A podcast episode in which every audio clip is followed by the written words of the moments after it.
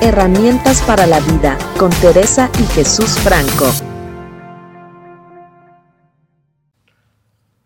Muy bien, pues bienvenidos. Muchas gracias por sintonizarnos. Esto es Herramientas para la vida, un podcast donde nos sentamos, pausamos un poquito y reflexionamos sobre una serie de herramientas que nos ayudan eh, a convivir en este maravilloso camino que llamamos vida.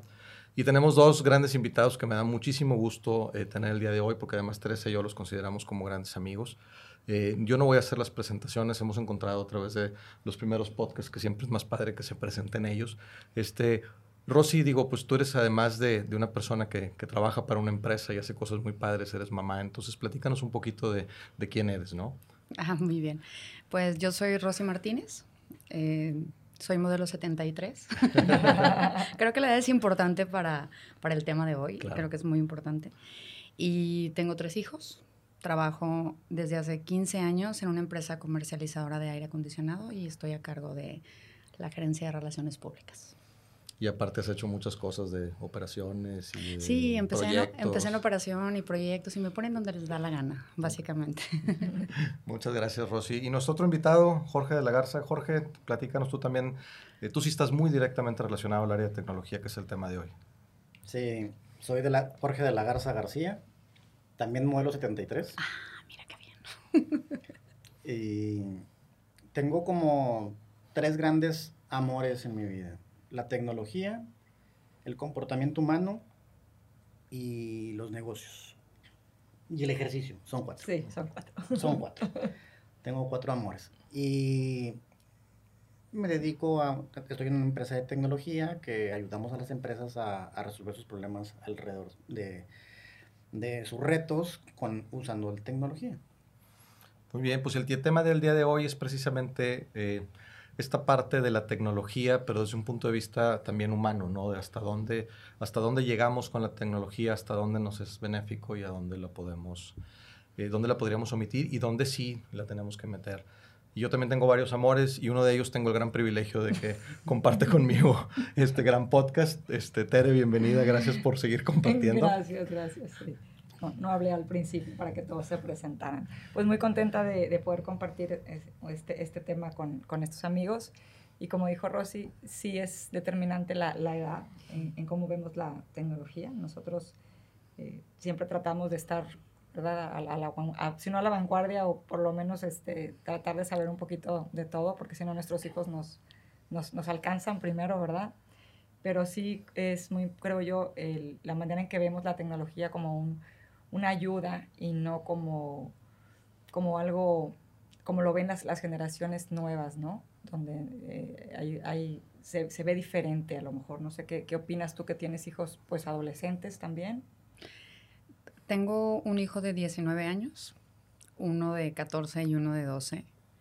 Y les puedo decir que no, no conciben su vida sin tecnología. El pequeño, este, el de 12, se le acaba de descomponer su Switch, entonces está atrás de mí, mamá, cómprame un iPad. O sea, todo necesita como esta conexión. Sobre todo creo que es la situación que estamos viviendo actualmente, porque claro. mis hijos son deportistas de alto rendimiento, eh, beisbolistas desde los tres años, y antes de la pandemia entrenaban tres horas diarias. Entonces, a partir de la pandemia, este, para empezar, todos dejamos de hacer ejercicio y todos nos inflamos un poco, pero creo que la parte más fuerte es que ellos nunca habían tenido como este tiempo para dedicar a la tecnología. O sea, en la vida ellos habían podido pasar más de una hora al día, nunca, nunca, nunca, frente a un iPad, a la computadora, nunca. Y ahora la escuela era en la computadora, eh, se comunican con sus amigos con la computadora, o sea, como que todo, todo es tecnología. Entonces, sí, ahorita es como la conexión con el mundo para ellos. Sí, la, la, verdad es que es, es, muy interesante y nosotros lo platicábamos, el otro día estábamos Tere y yo tomándonos una cerveza así en una terraza, esta es un centro comercial, y veíamos un grupo de muchachas que en nuestra época estarían como en el super chisme y en el super chal, nosotros también somos modelos setenta y pocos, es decir, tenemos 50 años. Bueno, yo tengo, este, soy 70. Y Tere 70, ¿verdad? Yo soy 71.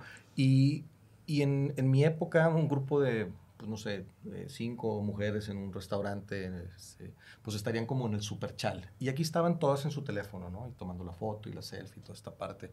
Entonces hay, hay ese, ese reto eh, de, y, y, es un tema generacional, ¿no? Pero hay, hay ese reto de hasta dónde la tecnología nos está avanzando, que creo que muchísimo. Ahorita le voy a pasar el micrófono a Jorge, que ya lo vi que sintió y hasta dónde nos está deteniendo eh, de la parte humana, Humana. porque eventualmente la pandemia terminará, o sea, no será un respiro como el que nos dio y otra vez ya no nos lo dio y no, ¿no? ya vamos tercera ola, eh, pues en algún momento se acabarán las olas, ¿no? En algún momento, no sé, en la tercera, cuarta, ve- veintidoceava, la que sea, pero se van a acabar estas olas y el mundo va a regresar, entre comillas, a la normalidad.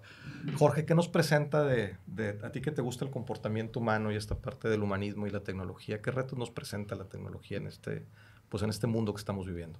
Ok. Bueno, creo que muy acotado ahorita lo de la pandemia y, y sobre todo con esta parte de las redes sociales, la parte de, la parte de tecnología que es las redes sociales, creo que los retos que nos representa la tecnología es poder... Creo que uno de los principales retos es que se nos vino a desestructurar el tiempo. Todos teníamos una rutina, nos levantábamos, nos bañábamos, desayunábamos, nos vestíamos, nos íbamos al, tra- al trabajo o a la escuela y luego regresábamos a comer o comíamos allá.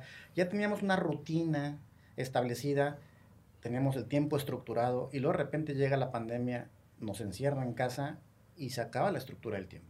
Y entonces tienes desde que amanece hasta que te, hasta que te duermes con una cantidad de horas en medio sin saber en qué utilizarlas. Porque te ahorraste los traslados, Los traslados. te ahorraste muchas cosas y entonces la gente ha batallado mucho a estructurar su tiempo. Y en esta falta de estructuración vienen las fugas, vienen los vicios, vienen las adicciones, vienen eh, el abuso de los, en- los patrones. Porque también la gente dice que es mucho más productiva trabajando en casa, pero yo no estoy tan seguro, porque productividad significa resultados. A lo mejor estás más ocupado, tienes más actividades, pero no necesariamente más productividad. Y en este activismo perdimos el derecho a la desconexión. También. Entonces, desde que amanece, tu jefe te está buscando y a las 9, 10 de la noche sigue, te, te sigue buscando y a la hora de la comida te sigue buscando porque ya no está estructurado el tiempo. Claro. No hay, no hay transiciones entre un evento y otro. Claro. Y entonces la gente se siente más cansada, se siente más abrumada y algunos se fugan a través de la tecnología, consumiendo redes sociales, consumiendo películas por Netflix, consumiendo contenidos en YouTube, consumiendo em, TikToks o consumiendo alcohol o Claro. consumiendo otras sustancias. Sí, sí, claro, claro. De hecho, eh, estuvimos eh, hace un par de semanas en una boda en Querétaro y estuvimos en una mesa platicando un día con unas personas de un gran corporativo, de una de las multinacionales grandes, y decía, eh, decía platicaba ella, la, la esposa de él, que él es el, el, pues, alguien de finanzas en la empresa, decía, es que a veces está en dos juntas al mismo tiempo, o sea, tiene, está en un Zoom en el celular y en otro en la computadora, ¿no? Entonces eso que dices es increíble el tiempo, o sea, e- eso no pasaba en el en presencial. Bueno, es que ese es otro de los retos, perdón, porque no, siento que no acababa de responder la pregunta, pero eso tiene mucho que ver. O sea, en esta falta de estructuración del tiempo y con este acceso a la tecnología, nos vuelve en este activismo multitask.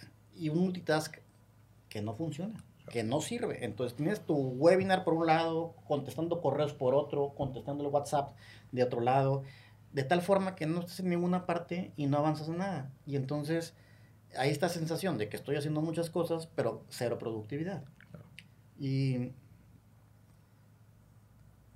te cedo la palabra. Les comenté sobre el, el pequeño, el de 12 años. Para el de 14 y el de 19, hay una parte irónica porque si bien eh, usan mucho la tecnología, ellos sí tienen celular, el de 12 no. Es una regla en mi casa que hasta los 12, pero por, por cuestiones de comportamiento que no son iguales los tres, eh, he decidido que el pequeño todavía no va a tener celular. Lo hablé con él, porque pues es como que todos iguales. No, a cada quien lo que le compete, ¿no? Entonces... em, los dos mayores buscan mucho salir, necesitan el contacto con la gente, necesitan ver a sus amigos, necesitan ver a la gente que no ven en la escuela porque los ven en pantalla, necesitan, o sea, necesitan este contacto humano que antes no eran conscientes que lo necesitaban. Y creo que eso es muy interesante porque es una generación más tecnológica, más touch, ¿sabes? O sea, ellos no, tienen idea de girar un disco, para ellos todo es con, con la yema, ¿no? Entonces, a mí sí me llama mucho la atención, por ejemplo, que el mayor me dijo hace unos meses, mamá, si el tercer semestre, o sea, este que está por empezar, porque va a tercero de, carrera, no es presencial, voy a hacer skip. Y yo le dije, haz lo que quieras. Estoy contigo. O sea, ¿lo quieres hacer? Va, aviéntatelo.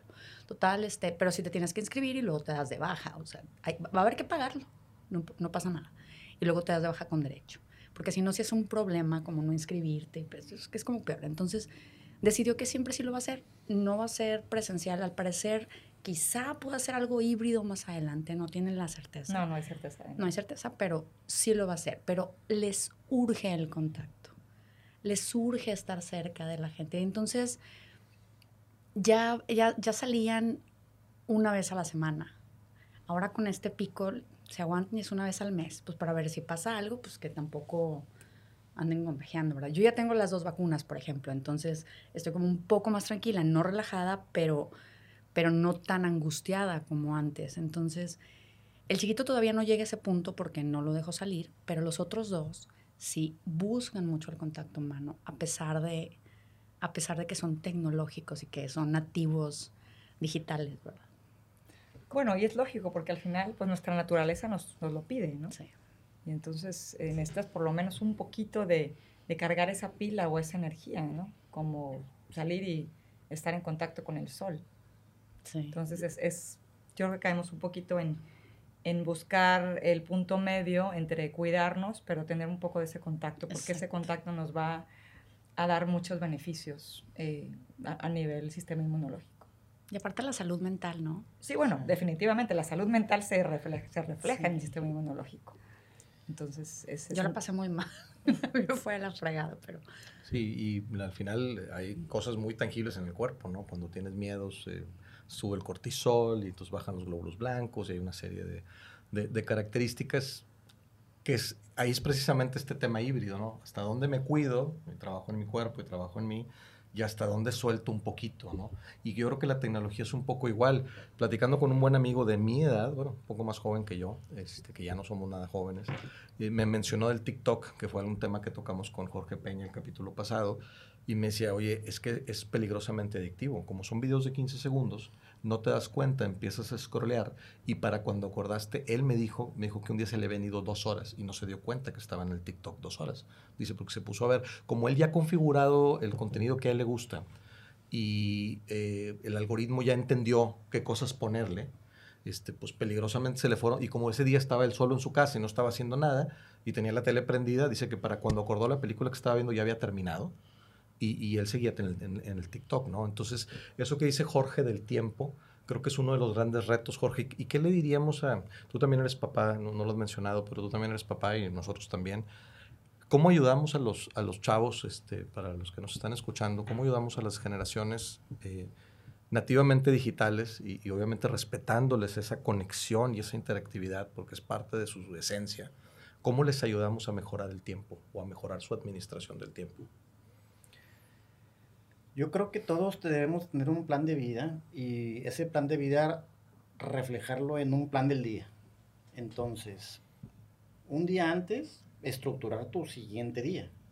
¿Qué es lo que voy a hacer al amanecer? ¿Qué es lo que voy a hacer al, mediodía y al anochecer? Y también hay que pensar si el uso de la tecnología lo está haciendo para fugarse, divertirse, o lo está usando para acrecentar su conocimiento y sus habilidades. Em, yo tengo cuatro hijos. Me gustan los deportes extremos. y la realidad es de que no les limito el uso de la computadora o de las pantallas porque lo están usando de una manera increíble. Tú le das una pieza que expanda la creatividad de los niños y la aprovechan. Entonces, por ejemplo, la de 12 años, que aún no tiene celular, y que me negué durante muchos años de comprarle la tableta, pero hace unos nueve meses le compré la tableta por fin porque ya, ya me convenció. Empezó a leer libros digitales. Como yo, yo soy un gran lector y siempre trato de inculcar a los niños que lean, pero pues, no sé, el libro físico le aburría, se dormía, no, no tenía ganas. Ahora con, el, con la tableta está, se aventó toda la saga de Harry Potter en una semana. Wow. Son siete libros, en un- uno diario. Sí, sí, no son libros fáciles, además. Increíble, tiene 12 años. Wow.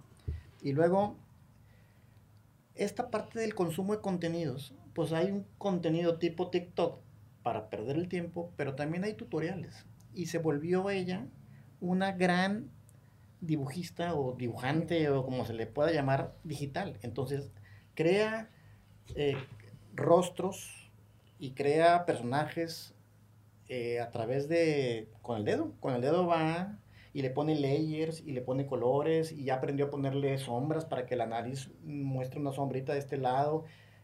Dibuja increíble en nueve meses de, de uso de, de este aparato, ¿no?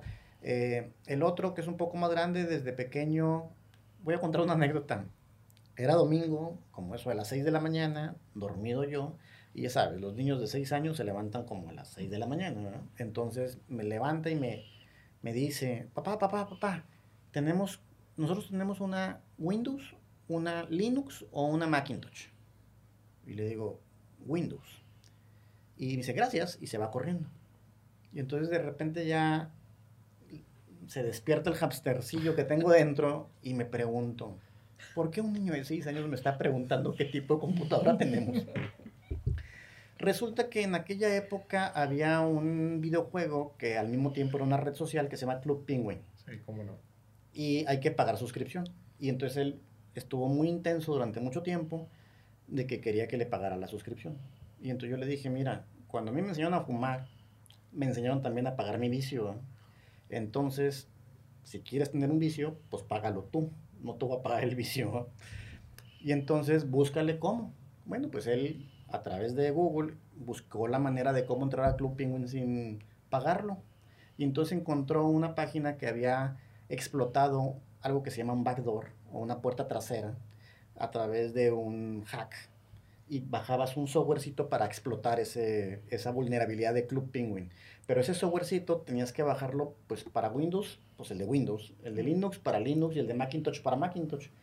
Entonces ya cuando vi que estaba haciendo eso y que realmente accedió al juego y empezó a jugar en forma gratuita, dije, caray, hay que ponerle principios y acotamientos porque si a los seis años está haciendo eso, ¿qué va a hacer más adelante? Bueno, fast forward, eh, 10 años después, el muchacho es un desarrollador de código tremendo, crea programas, software, videojuegos y apenas tiene 16 años. Wow. Wow. Claro, son, digo, son las cosas positivas de la, de la tecnología, ¿no? Los, tutor- los tutoriales nos sirven hasta nosotros. O sea, digo, nosotros Claro. estoy hablando de gente de, de otra edad. Este, creo que tú sacaste Tere, uno de hasta para cocinar y cosas Sí, así. claro, encuentras lo que, lo que sea. Lo que y sea. estas generaciones, yo lo veo con mi hijo, o sea, si no saben hacer algo, lo buscan realmente, buscan un tutorial. Desde cómo sacar una canción en la guitarra hasta cómo quitar una mancha. Exacto. Acabo de estar en una reunión con unos amigos eh, que me decían que uno de sus hijos está en un grupo parroquial que le encanta y, y que le dijo a su papá, papá, cómprame una guitarra. Pero pues ni sabes tocar guitarra, tú no, no importa, tú cómpramela. Y entonces pues, le compró la guitarra y a través de tutoriales en YouTube ya es el guitarrista principal del coro del grupo parroquial. Wow. Claro, claro. Es que es, es tan sencillo, eh, pero necesitas, eh, ahorita yo voy a platicar una anécdota, necesitas bases eh, físicas para poder entender los tutoriales del mundo virtual. O sea, necesitas tener ciertas cosas que sería un poco el miedo de ir perdiendo. Yo ahora estuve en San Miguel de Allende la semana pasada, me fui a, a- a escribir un poco de mi segundo libro y este, me, me autosecuestré allá y me hice yo mi propio retiro. Y compré unas lámparas que me gustaron. No, es cierto, no son unas lámparas, son unos ángeles de latón, de latón, de Sí, latón. aluminio, metálicos, pero traen la preparación para la lámpara, es decir, traen pues, el, el agujero del socket. Entonces fui a la ferretería y compré los sockets y los cables y compré el switch interruptor.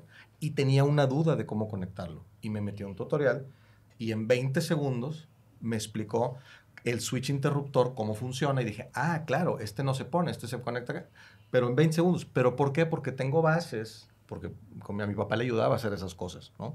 Mi papá era muy, muy manual y le gustaba, pues, desde usar el taladro, desde cambiar cosas y eso. Entonces, ¿cómo también eh, podríamos, Rosy, eh, ayudarle nosotros a nuestros hijos con la parte del mundo que no es virtual, que no es digital, para que entiendan, a lo mejor que el backdoor ese puede ser un virus, ¿verdad? Ujú. Que un niño de 6 años no tendría esa malicia. Exacto. ¿Cómo les ayudamos, Rosy? Yo creo que lo, lo único que puedes hacer es estar cerca. N- No hay manera de, de tener como, como un código secreto para, para educarlos o para a- acompañarlos, sino estar cerca y actuar en el momento que lo consideres. Yo creo que como papá tienes un, un sexto sentido que te dice que, que algo pasa. O sea, por ejemplo, en la actualidad yo ya estoy trabajando presencialmente, ellos ahorita están de vacaciones, entonces yo me acuesto a las diez y media, once de la noche y cierro mi cuarto porque si no vienen, mamá, ¿estás dormida? Mamá, ¿estás durmiendo?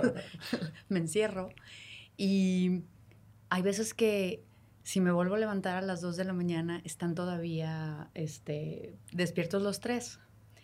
Y entonces ya los, los mando a dormir y así. Creo que siendo hombres es como, como más relajado. La verdad, yo pienso así. Yo a veces pienso, ¿qué pasaría si tuviera una mujer? No, hombre, pues la tendría. Ya duérmete y no puedes hablar con nadie. Co- co- Como que hay esto, hay esto como de una tradición de mi generación que las niñas se tienen que dormir temprano, ¿sabes? Yo creo que las generaciones no, no tienen esos problemas. Pero como son hombres, la verdad es como muy relajado. Pero sí estaba pensando, ¿cómo cuido lo que ven? La verdad no tengo ningún, ninguna app de parental. La verdad, mi hijo mayor es muy mesurado, siempre fue muy correcto. O sea, la verdad, llegué a revisar su celular varias veces y, sin que se diera cuenta y nada, o sea, nada. Pero los dos chiquitos son unas balas. Entonces yo le digo a él, tú me tienes que ayudar. Por favor, échame la mano porque este, hay cosas que yo ni siquiera sé cómo llegar o cómo acceder. Pero creo que uno es acompañar. La segunda, no sé hasta dónde está este tema de, de- de violar sus derechos, porque yo no soy de la idea, creo que nosotros como padres tenemos una responsabilidad y tenemos que cuidar. Creo que el derecho del niño es crecer sano mentalmente también. Y esa es una responsabilidad nuestra. Y hay veces que el problema de los derechos humanos como se conciben en, en la actualidad es que el niño debería poder hacer todo. Pues es que si pudiera hacer todo no necesitaría papás para empezar. Claro. ¿no? Entonces creo que es eso, acompañar y cuidar. Yo esa parte pues les acabo de confesar que no, que no la practico mucho, pero a ver si don Jorge me puede. Ayudar. Ya me hiciste don. Fíjate, es, es, es un es un piropo. un piropo, claro. Claro. Eh, No por la edad, No. no se ve nada- no se por la sabiduría. Don Jorge de la tecnología. Ok, ya, ya me cambió el apellido también. También. Mira, dijiste algo muy importante, nosotros lo hemos comentado siempre, por eso ahorita que nos volteamos a ver, de, de la privacidad. ¿Hasta dónde está la línea esta muy delgada de la privacidad de un niño?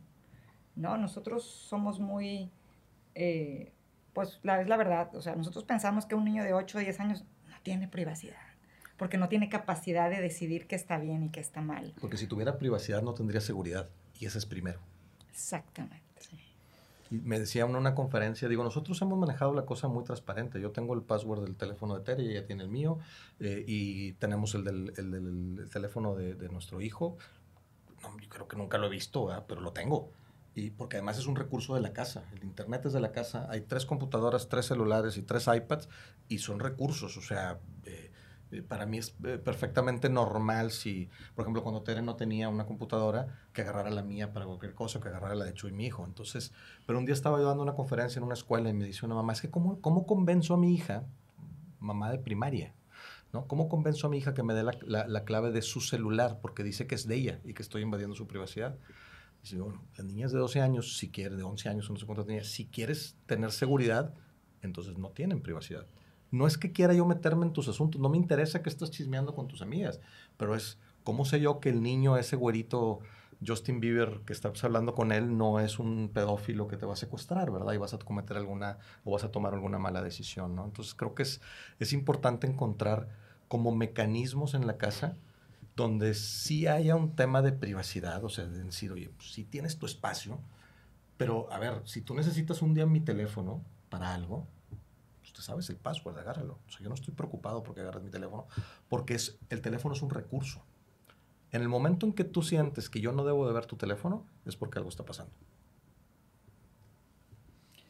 No sé qué opine Jorge. Estoy siendo muy disruptivo, Yo, pero bueno. yo, yo creo que sí es importante tener una parte íntima cada quien.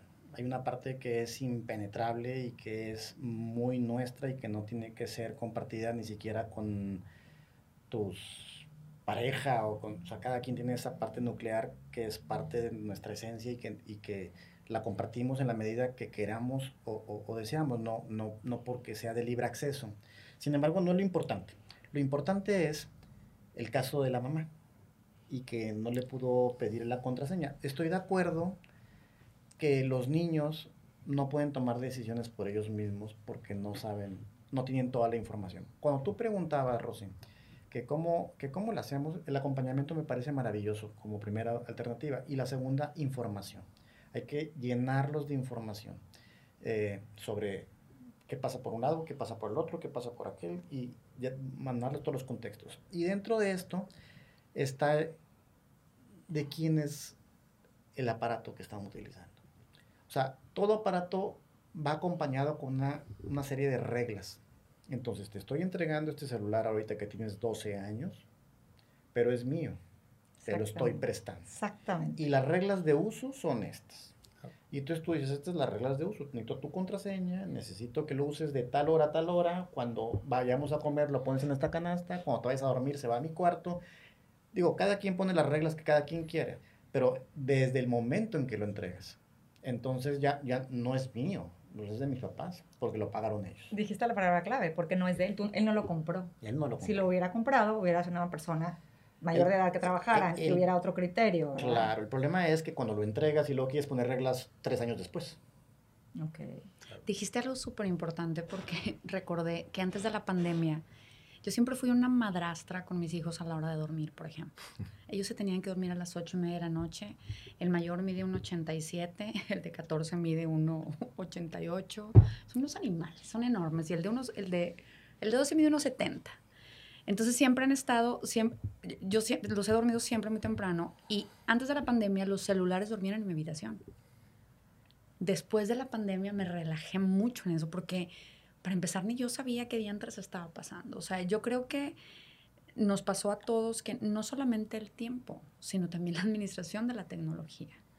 No solamente vino a tronar nuestros horarios, vino a tronar nuestras costumbres, vino a impactar la forma en, en que nos comportamos en casa, porque antes un niño podía ser de una manera en la escuela y podía ser de una manera con sus amigos y ser muy prudente en su casa y ahora es irreverente en todos lados. Entonces, creo que nos afectó más allá, no únicamente en una cuestión tecnológica, sino en todo el comportamiento que va alrededor y cómo vamos a retomar esto, porque la realidad es que, ok, ya si 15 meses tuviste un problema con algunas situaciones, ¿cuándo lo vas a retomar? ¿no? ¿Cuándo vas a volver a poner como los puntos sobre la I de, de- de lo que es importante? ¿Cuándo re- ¿Cómo regresamos a, a- a este, a estos hábitos? Eso de, de los celulares, yo me tocó en un curso un día que llegué a un curso y el director general dijo, ¿saben qué? Todos los celulares se quedan aquí en la entrada. Y él- hasta él dejó el suyo. Y entonces durante, los, durante el curso no había celulares, hasta los breaks. Y la verdad es que fue un curso bien interesante, fue muy divertido. Este, la gente estuvo como muy, muy enganchada. Yo decía, me acuerdo que, que le hice el comentario a alguien un día, le dije, oye, si lo puede hacer una empresa de estaba yo con un equipo directivo de 35 personas, este, porque no lo podemos hacer en la casa si somos cinco o tres o, o los que sean, ¿no? O sea, porque no podemos dejar un rato los teléfonos para cenar. O, para- por ejemplo, en la, en- en la comida del domingo que vas con los abuelitos, ¿no? Que yo he escuchado que algunos abuelos dicen, aquí, como tú dijiste, en la canasta aquí me van a dejar todos los celulares. El regalo más grande que le puedes dar a una persona es tu atención. Exactamente. Y entonces, ese es el problema con el esquema virtual. La atención está dividida entre el Zoom con el compañero de trabajo, el WhatsApp por acá, el- los emails por acá, mi celular por acá, y entonces no tienes la atención que necesitas regalar. Y eso me trae como también a la mente, como antes de la pandemia, precisamente con el uso de las, de las pantallas, los jóvenes de ahora han perdido una habilidad antes de la pandemia. No quiero saber cómo va a ser después de la pandemia. Y es la habilidad para leer entre líneas. Leer las sutilezas del lenguaje corporal. Entonces, nuestra generación, estabas en la conquista de la chava o el chavo que te gusta y sabías leer las señales si te acercas, no te acercas, vas muy rápido, vas muy lento, acelérale más, o sea, o, o- o ve- vete, ¿verdad? No, no sigas molestando. Eh, ¿Por qué? Porque no había pantallas y entonces en las interacciones sociales estabas totalmente atendiendo el lenguaje corporal de la otra persona y no nada más de la otra persona con la que estás hablando, sino en un restaurante estás viendo el lenguaje corporal de una mesa vecina y, y ves cómo se enoja y cómo el otro grita o cómo eh, se emociona y, y empiezas a leer y ahora cuando estás en el restaurante checando tus redes sociales, te estás perdiendo todo ese entrenamiento y eh, llegas ahora sí con la vida real y no sabes leer a la otra persona. Y pasa en las empresas también. Una junta en la empresa donde están todos con su teléfono y unos están en Zoom y otros están físicos y pues es un desastre. Y aparte, cuando estás físico traes la cara tapada, traes el tapabocas. Sí. Entonces no puedes ver si estás sonriendo o no Sí. estás sonriendo, ¿no? Sí. Entonces, como la tecnología, por ejemplo, las mamás que trabajan y que tienen hijos pequeños, pues les vino a favorecer ese tiempo de, de traslado, como tú decías. Yo platico con muchas amigas y pues, bueno, qué padre, porque podía comer en mi casa, podía comer tranquila, podía hacer la comida ahí, en- no, no tenía que hacerla una noche antes y dormirme más tarde. Digo, ¿qué te voy a platicar a ti? Y entonces hasta ejercicio tenía tiempo, ¿no? Entonces ahí es una ayuda para la, la- la gente que realmente no tenía tiempo. Pero, ¿qué pasa con, con los chavos, con los niños, ¿no? Que, que sí necesitan ese contacto para, para realmente poder, no como tú decías, leer, pero leer te va a servir para todo. Claro, y yo te quise del contacto, mira, en este tema de la autoestima, siempre hemos sabido desde que surgieron las redes sociales que la autoestima de la gente se vino abajo porque estás viendo la realidad a través de los filtros de belleza y de inteligencia de un influencer. Y entonces dices, qué maravillosa es la vida de esta persona y la mía qué miserable es. Sin embargo, ahora se magnifica esto. Se magnifica porque antiguamente te lamentabas con tu amigo y te lo abrazabas y Sí. llorabas de que no vale Sí. tres cacahuates mi vida, no te preocupes, la mía tampoco. Y entonces ya los dos decían, bueno, Y había canciones Ya. que ponían, Claro. ponías con, cuando estabas con gente, ¿no? Y esas Sí. canciones Pero qué acentuaban esos importante momentos. el desahogo. Exacto, el Porque es el des- Sí. reconocimiento de lo que estoy sintiendo. Eso es, eso es lo que te sana y, y no, te, y, y no permite que te quedes atorado. te ¿no? su- sublimabas la, la emoción y la frustración. Y ahora no la puedes sublimar, te la quedas porque estás encerrado en tu casa. O la compartes en red social, te ponen comentarios de sus onda hater así. Y peor aún, o sea, la- es como una daga al corazón la emoción, ¿no? Se vuelve muy Sí. complicada. Y, y cómo idealizas al influencer, al artista y crees que su vida es perfecta y pues es lo que te está mostrando. ¿verdad? Exacto. Y ojo, hay- hay- tampoco eh, hay gente muy buena que está aportando cosas muy interesantes en redes sociales, pero desafortunadamente veo igual al que aporta mucho que al que no solo no aporta, sino resta, porque en, en el cuadrito de la pantalla, pues es igual. Y ya con el filtro y la iluminación, o sea, yo he visto gente con batas de doctor que digo, pues no puede ser doctor, tiene 20 años. Y trae una bata y está diciendo algo que si tomas piña con jengibre tres días bajas 10 kilos, ¿no? Y, y dices, bueno, ¿cómo es posible que esto esté pasando?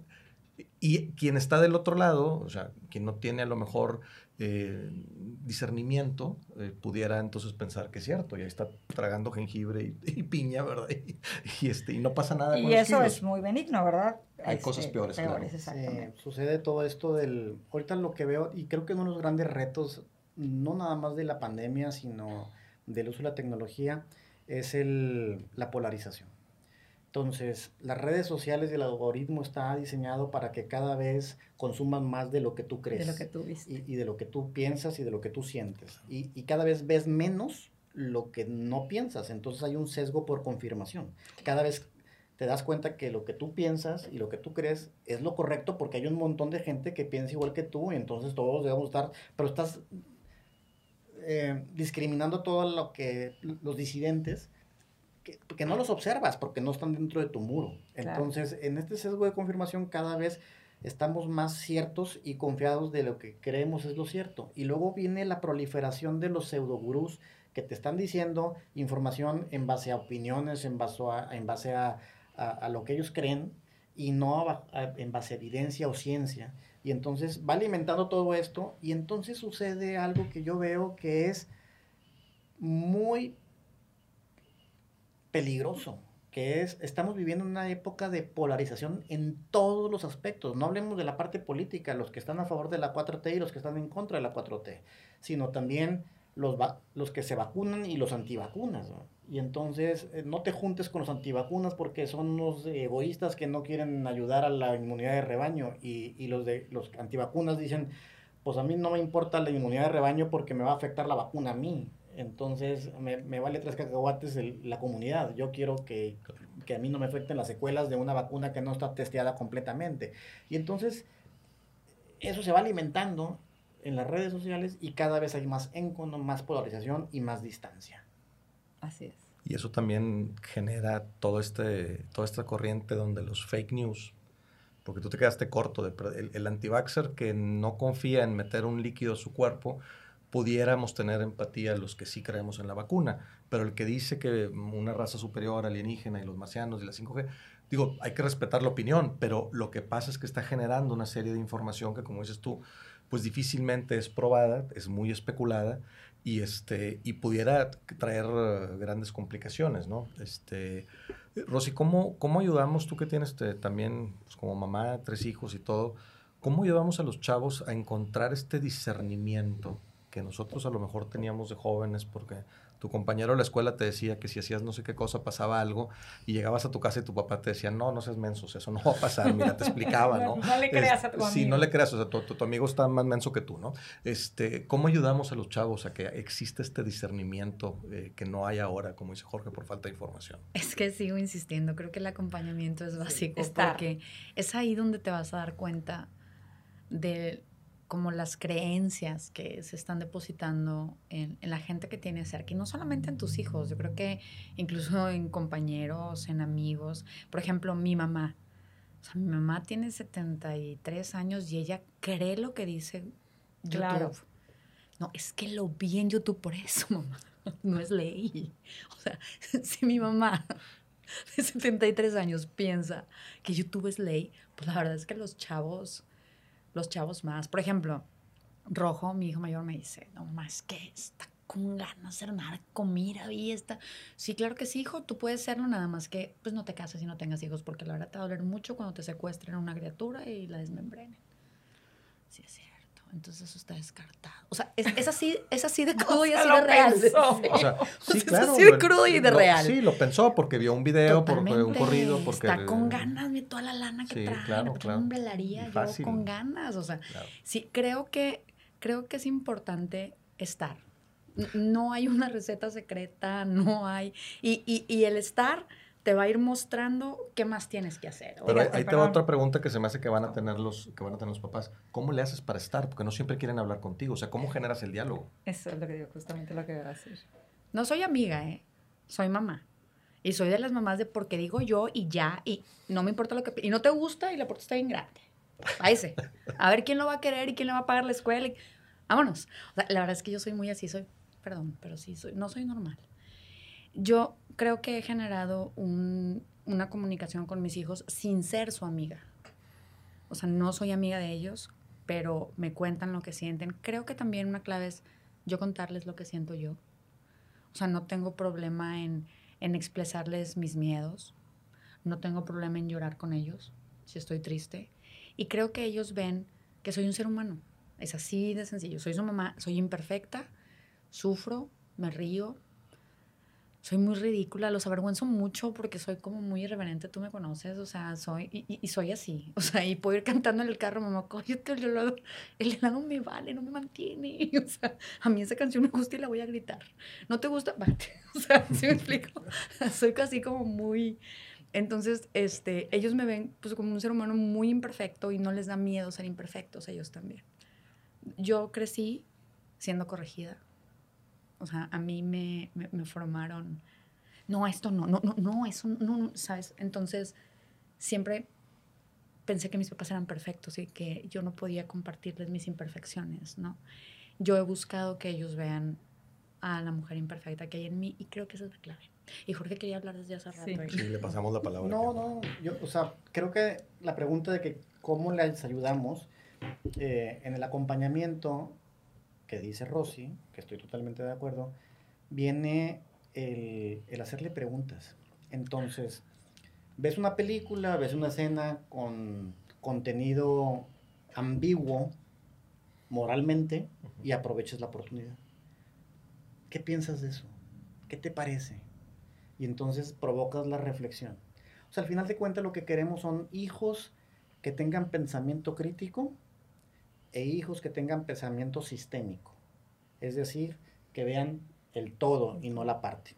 Entonces, a través de las preguntas, de los hechos diarios de la vida diaria, películas, el reportaje, la noticia, lo que viste pasando en el parque, les vas haciendo preguntas a ver qué piensan y cubre dos aspectos. Sabes qué es lo que está pensando y cómo piensa, cómo, cómo maquina. Y segundo, tienes la oportunidad de aportar tu visión para complementar lo que ellos están pensando.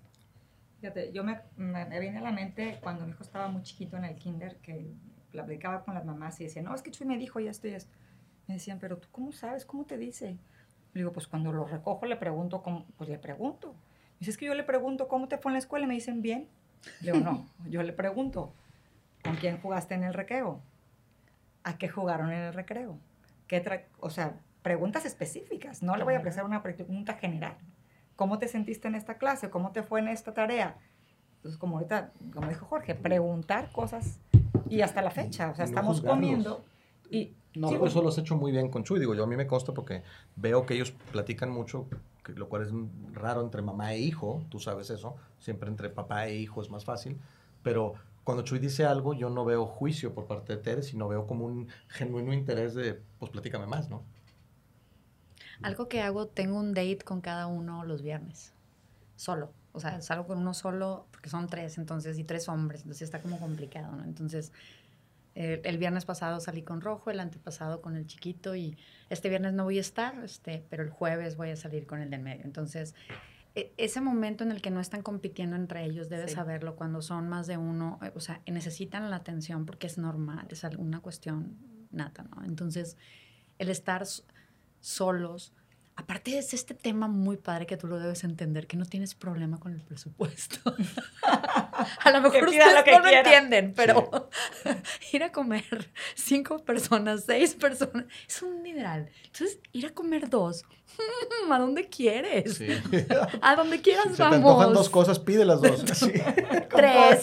O sea, eh, el sampler más caro y postre y lo que quieras. Entonces, la verdad, te relaja en tantas cosas que puedes disfrutar. Em, yo no tengo mucho tiempo haciéndolo, este, pero me ha resultado súper bien.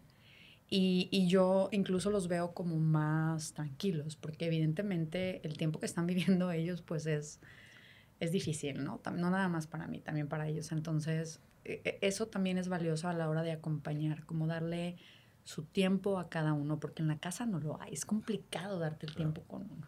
Y, y, me quedé pensando ahorita hasta dónde los, eh, no solo los escuchamos y los eh, tenemos conversaciones, pero hasta dónde los eh, pudiéramos con la tecnología presionar un poquito a que la usen para leer, para dibujar, para tomar un curso. Yo me acuerdo, Chuy, mi hijo, que ahora es, pues es músico y le gusta mucho y toca la guitarra.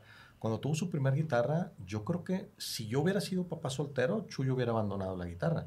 Acá el- la madrastra, como dices tú, este, no sé, platica Sí, no, me acuerdo, yo le decía, es que el- el- el- la clase de instrumento no es la, la hora que vas a la semana. Tú tienes que practicar por lo menos tres veces a la semana.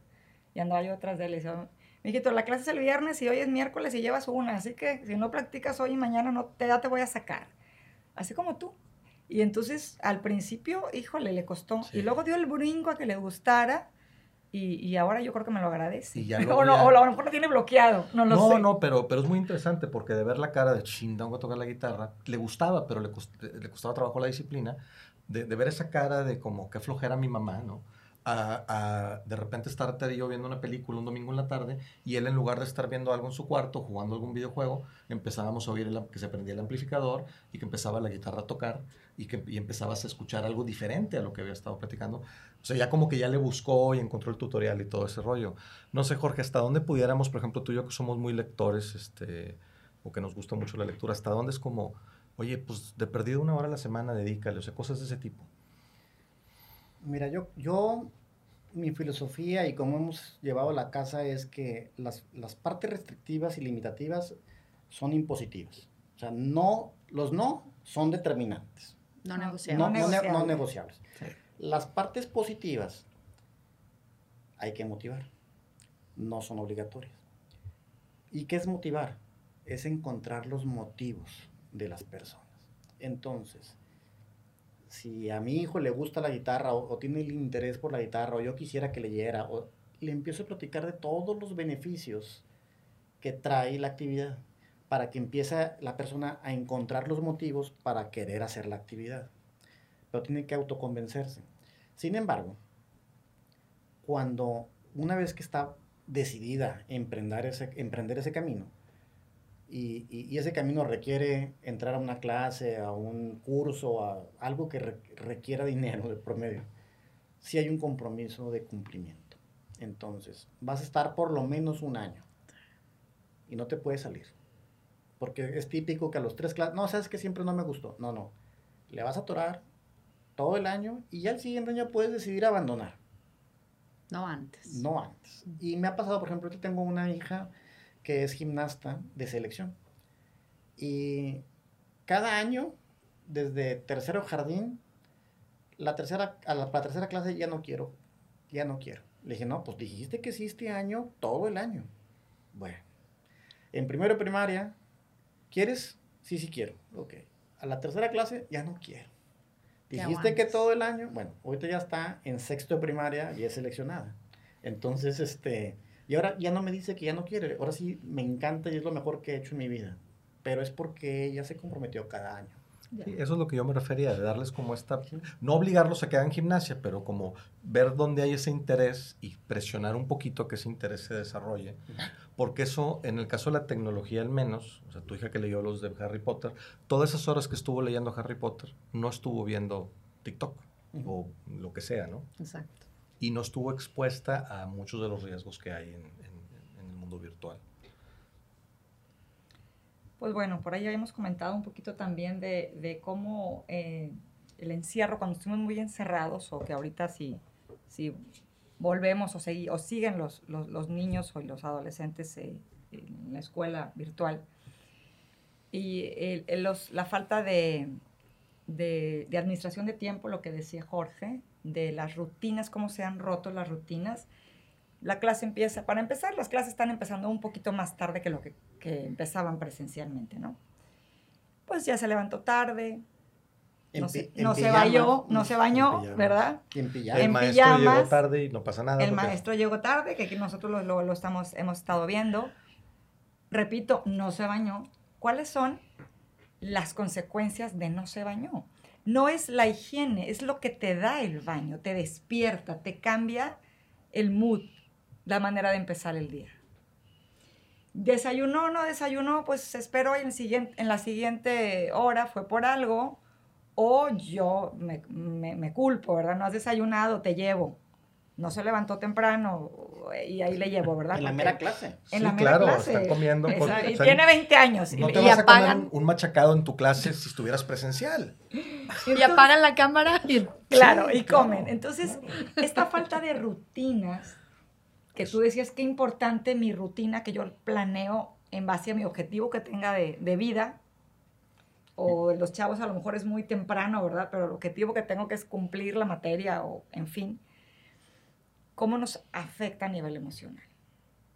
No sé ustedes con, con varios hijos o ustedes ya que estuvieron eh, de manera virtual. No, es que mira, te- saber qué es lo que tienes que hacer, cuándo, Toda la diferencia. te da una paz.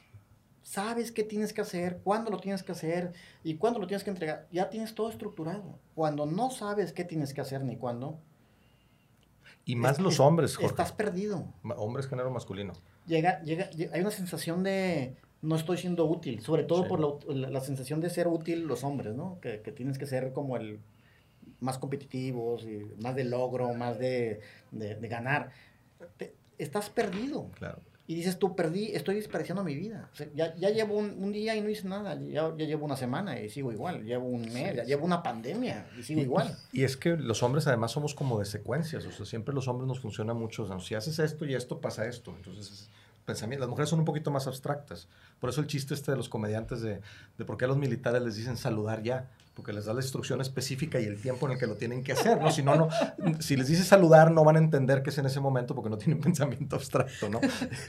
y me, está- me estoy yendo un poquito, un poquito lejos, pero, pero sí, también es, es muy frustrante eh, cuando no tienes nada que hacer, levantarte, bañarte y sentarte frente a la computadora, sobre todo cuando estuvimos en los, en los meses donde había mucho, mucho encierro, y decir, bueno, ¿y ahora qué hago? Son las 8 de la mañana, ya me bañé, me vestí, seguí con mi ritual, ¿no? ¿Y ahora?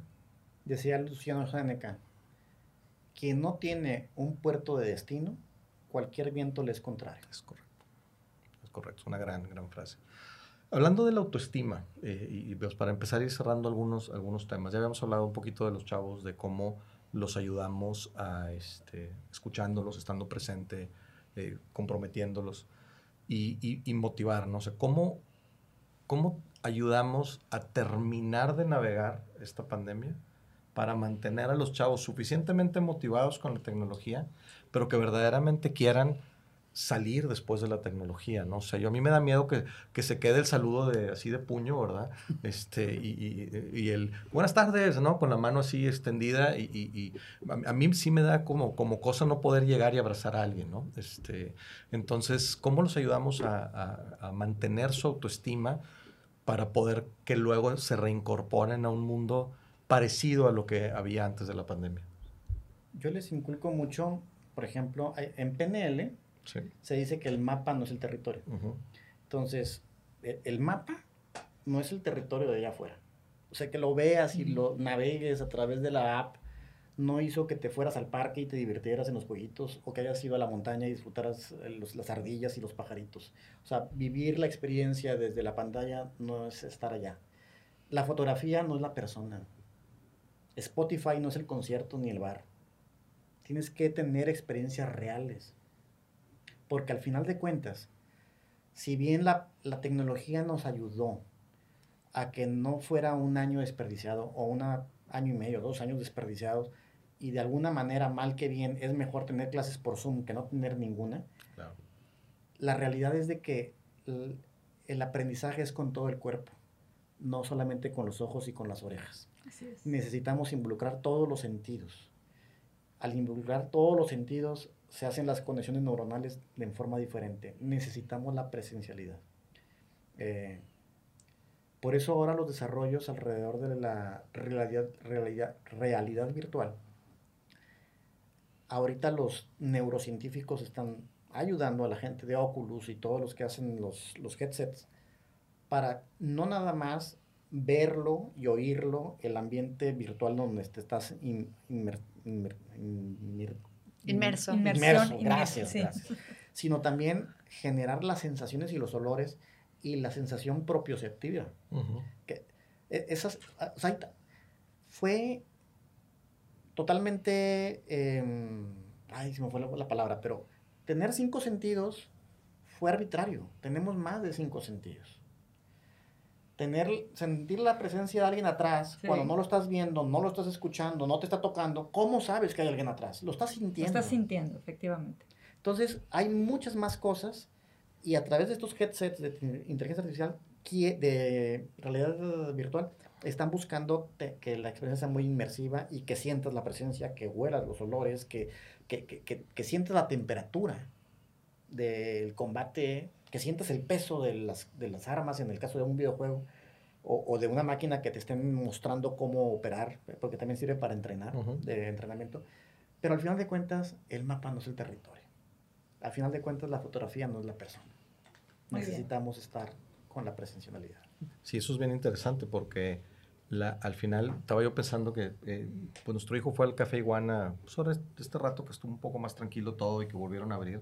Y le digo, ¿cómo te fue? Y me dice, no, el Café Iguana es el Café Iguana. Me dice, ¿no? O sea, es así como esa, eh, la Uy, hasta en mis energía, tiempos, la dijiste. Sí, pero ahora tienen un área de conciertos. y Entonces fue un concierto y fue como, Oh. pero llegó hablando de la energía, de la vibra, de lo que se siente, por muy realidad virtual. Eh, Qué padre si hay un concierto del grupo que te gusta, ¿no? O sea, no sé, a mí me gusta YouTube o lo que sea, y van a estar en Australia, pues me es complicado agarrar un avión y si me pongo un casco de esos, pudiera sentir parecido estar ahí. Pero si van a venir a Monterrey o eh, a la Ciudad de México o lo que sea, pues definitivamente eh, necesito ir, no, no, O a no lo puedo. Houston, ¿no? Sí, lo que sea, claro. Y además ir con tus amigos, con tus Claro, con tus amigos, claro. No, y además llevarme, dice. Y, y- Sí, llevar, sí. O con tu pareja. y- y- Ojalá que me y lleven, abrazarlo.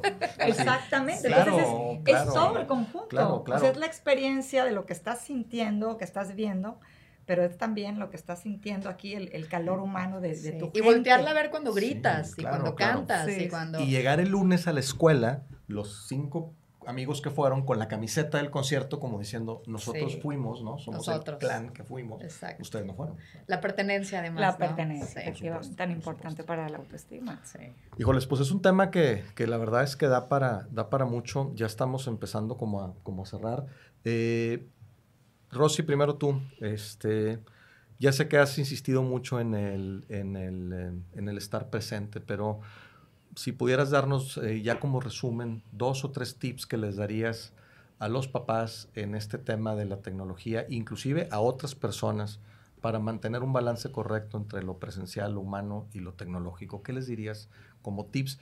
Al final, este podcast se llama Herramientas para la Vida y no son ni fórmulas mágicas ni cosas absolutas, son cosas que nos han funcionado aquí a quien de los que estamos aquí enfrente del micrófono y que queremos compartir nada más. Pues está complicada la pregunta porque yo también quisiera tener esos que alguien me los diera. Sí, bueno, pero ¿cuáles son los tuyos, no?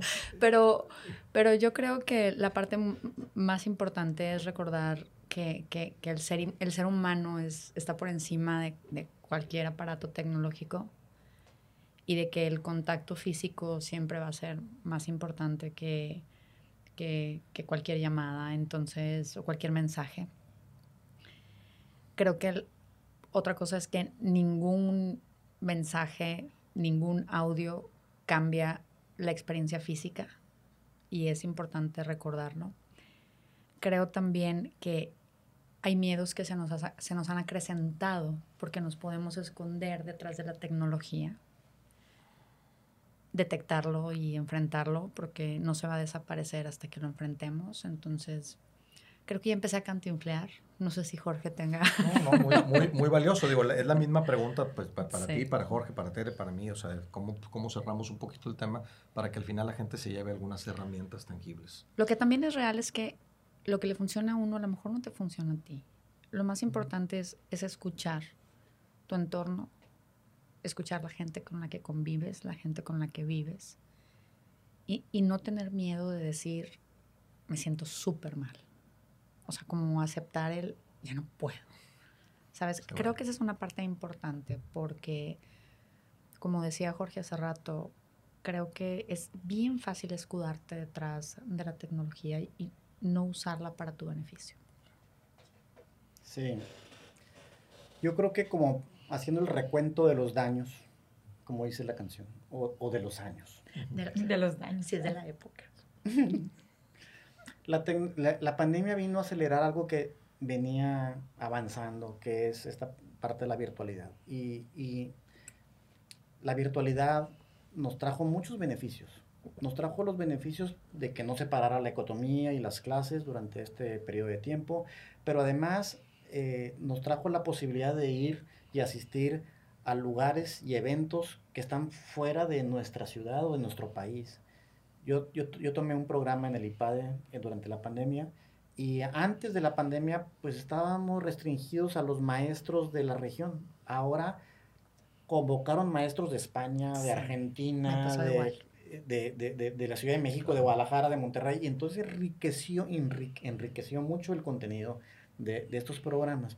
Entonces trajo cosas buenas, pero como he estado diciendo, hay cosas que no debemos de perder de vista, y, y es el tener que acceder hacia el mundo real.